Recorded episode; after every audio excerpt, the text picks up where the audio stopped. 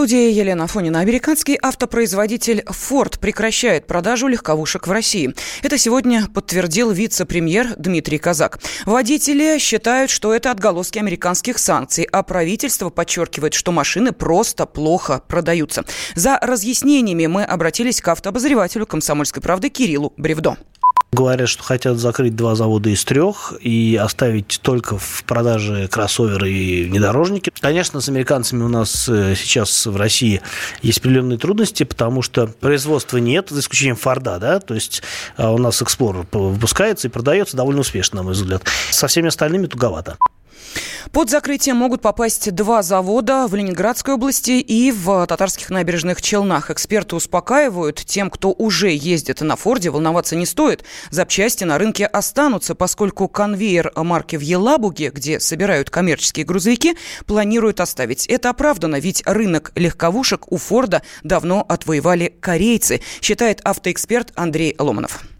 Что у нас корейские автомобили сегодня, ну, в общем-то, в лидерах, это совершенно очевидно. Вполне вероятно, что поэтому а, Ford и уходит, по крайней мере, с легковым направлением, а, потому что конкурировать здесь уже а, становится невозможно, очень сложно. И, видимо, в Ford просчитали эффективность дальнейших затрат на продвижение своей продукции в России и поняли, что просто сейчас в этом нет никакого смысла. У Ford есть сильные позиции совершенно в других сегментах, и, видимо, компания будет нацелена именно туда. Слова Андрея Ломанова подтверждают являются и данными автостата, который выяснил, какие же самые популярные марки седанов в России. И вот а, самый популярный автомобиль такого класса среди россиян Hyundai Solaris. За э, год в России было продано более 65 тысяч таких автомобилей. Но, правда, это на 4% меньше, чем годом ранее. На э, втором и третьем местах разместились э, седаны АвтоВАЗа «Лада Гранта» и «Лада Веста». Меняем тему. Инспектор гаджетов. Всем привет, это Андрей Рябцев. Сегодня расскажу про свежих китайцев. Смартфоны P30 и P30 Pro от Huawei – это красиво, технологично и совсем немного дешевле айфонов. Китайцы официально представили в Париже свои свежие флагманы. Как и ожидалось, смартфоны обладают впечатляющими камерами и мощным железом на вырост. Итак, чем удивили китайцы? Huawei в своих флагманах традиционно использует оптику от Leica, но она обеспечивает только часть успеха. Аппаратные навороты впечатляют. P30 Pro не зря называют камерафоном. У него основная камера состоит из четырех модулей, у каждого своя задача. Есть даже время пролетная камера, которая излучает свет, ловит его отражение и таким образом вычисляет расстояние до объекта. Технология не супер новая, но очень перспективная, используется для распознавания по лицу и созданию 3D-моделей. Весь этот комплекс обеспечивает 50-кратный гибридный зум. У обоих аппаратов хорошие OLED-дисплеи со встроенными сканерами отпечатков пальцев. Это тренд сезона, Huawei не отстает. Оба устройства сконструированы на Kirin 980, как и успешная линейка Mate 20. Поддерживают две сим-карты. Увы, поддержки eSIM нет ни у того, ни у другого. P30 Pro работает с беспроводной зарядкой, P30 с быстрой. Оба флагмана имеют защиту от пыли и воды, стандарт IP68, порт USB-C и поддерживают NFC. Единственное, что может разочаровать некоторых пользователей, разработчики P30 Pro отказались от разъема для наушников, придется покупать беспроводные. Итак, когда аппараты появятся в России? Это пока неизвестно, зато известно известна цена для Европы. P30 от 800 евро, 58 тысяч рублей. P30 Pro от 1000 евро, около 73 тысяч рублей. Для сравнения, флагманы от Apple стартуют от 89 и 98 тысяч рублей соответственно. Выбирайте лучшее. Это был Андрей Рябцев. Счастливо. Инспектор гаджетов. Меняем тему.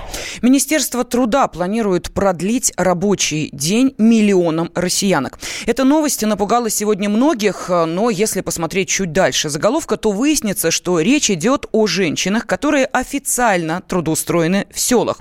А что у них с занятостью и действительно ли им надо работать больше? Давайте разберемся вместе с проректором, э, проректором Академии труда и социальных отношений Александром Сафоновым. Александр Львович, здравствуйте.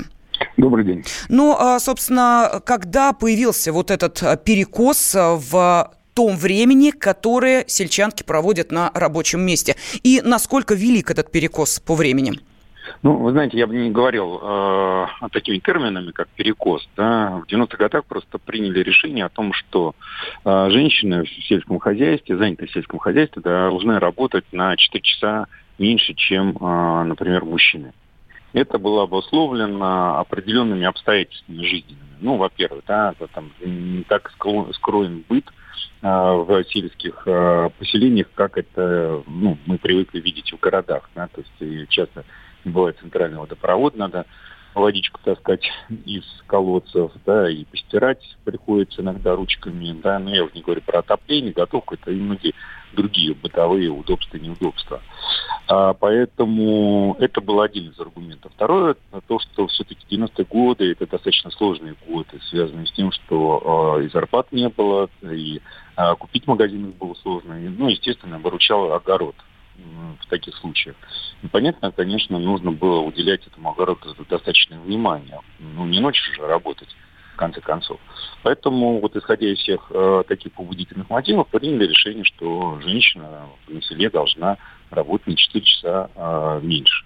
Надо говорить, сказать прямо, что эта практика, ну, в принципе, абсолютно нормальная. Почему? Потому что еще не забываем, что на женщине лежат очень важные такие, так сказать, семейные обязанности, как а, воспитание подрастающего поколения, да, и зачастую, так сказать, в небольших сельских поселениях отсутствуют детские садики, кто присмотрит за детишками. А, про проблема, так сказать, яселек, да, ну, ну, много таких вот таких вещей, которые связаны в том числе с семейными обстоятельствами. Uh-huh. И, ну, я уже не говорю о том, что, понимаете, когда принимается такое решение, да, всегда нужно э, смотреть на ситуацию, связанную с тем, как это отразится на рынке труда. Потому что понятно, что любая попытка выровнять э, всех в часах загрузки в неделю, да, она, как правило, приводит к следующим последствиям прямым. Да, то, то, тот работодатель, который раньше нанимал, например, 10 человек, да, теперь будет нанимать, например, 8. Да, почему? Потому что две два человека окажется лишних, например, да. Вот. И, соответственно, куда крестьянин податься? Сельское хозяйство, оно ограничено с точки зрения рабочих мест. И плюс ко всему прочему удаление от городских населенных пунктов, где эти рабочие места потенциально можно было бы поискать, тоже достаточно бывает существенная. Александр Львович, а уровень зарплат вот меня интересует, потому что в этой информации, э, которая поступила сегодня, помимо того, что предполаг... предлагают выровнять количество эм, часов в неделю с 36 поднять до 40, но при этом без повышения зарплаты. То есть за те же деньги трудиться 40 часов. А зарплаты сейчас в среднем какие на селе? Это, как правило, низкие зарплаты. Они где-то в пределах 11, 15, 16 тысяч. Ну, в зависимости от региона. Да? Но на самом деле очень низкие зарплаты. Встречается, например, так сказать, объявление о 7 тысячах, что вообще э, противоречит действующему законодательству. Село традиционно это то э, скопище рабочих мест, где платят мало. Ну, вот за исключением например, так сказать, современных агропромышленных комплексов, где появляются новые современные рабочие, работники типа айтишников. Но это эксклюзив. Ну, а вот угу. в массе нет. И поэтому, естественно, домашнее подсобное хозяйство – это подспорье для сохранения ну, приемлемых, э, приемлемого уровня жизни. Ну, а что предлагается, собственно, эм, этим женщинам? Какой выбор у них будет? Э, принимать эти условия как данность или все-таки э, каким-то образом решать свои проблемы с тем, вот как нам пишут радиослушатели, когда корову доить будут э, те, кто эм, обязан будет отрабатывать так же, как и горожанки, по 40 часов в неделю? Слушайте, ну и вообще я не представляю себе, каким образом можно это было бы безболезненно урегулировать, вот это такое mm-hmm. решение. Знаете, а здесь, э, с моей точки зрения, вот как э, человек, который занимается достаточно давно там, нормированием труда и занятостью, ну вот сплошные минусы, честно говоря.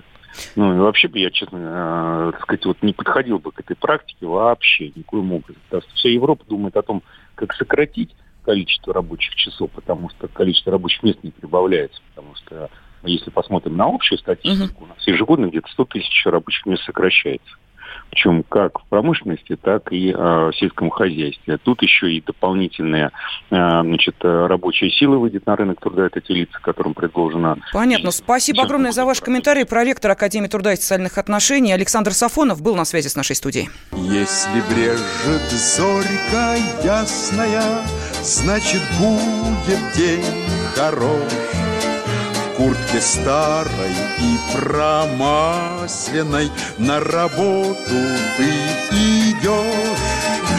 В такое утро раннее Шаг твой громкий будет всех Нет на свете выше звания Чем рабочий человек Корабли плывут под звездами, Гордо высятся мосты. Это все не Богом создано, Это сделал только ты. Ты построил эти здания, Ты направил русло рек. Нет на свете выше звания, чем рабочий человек.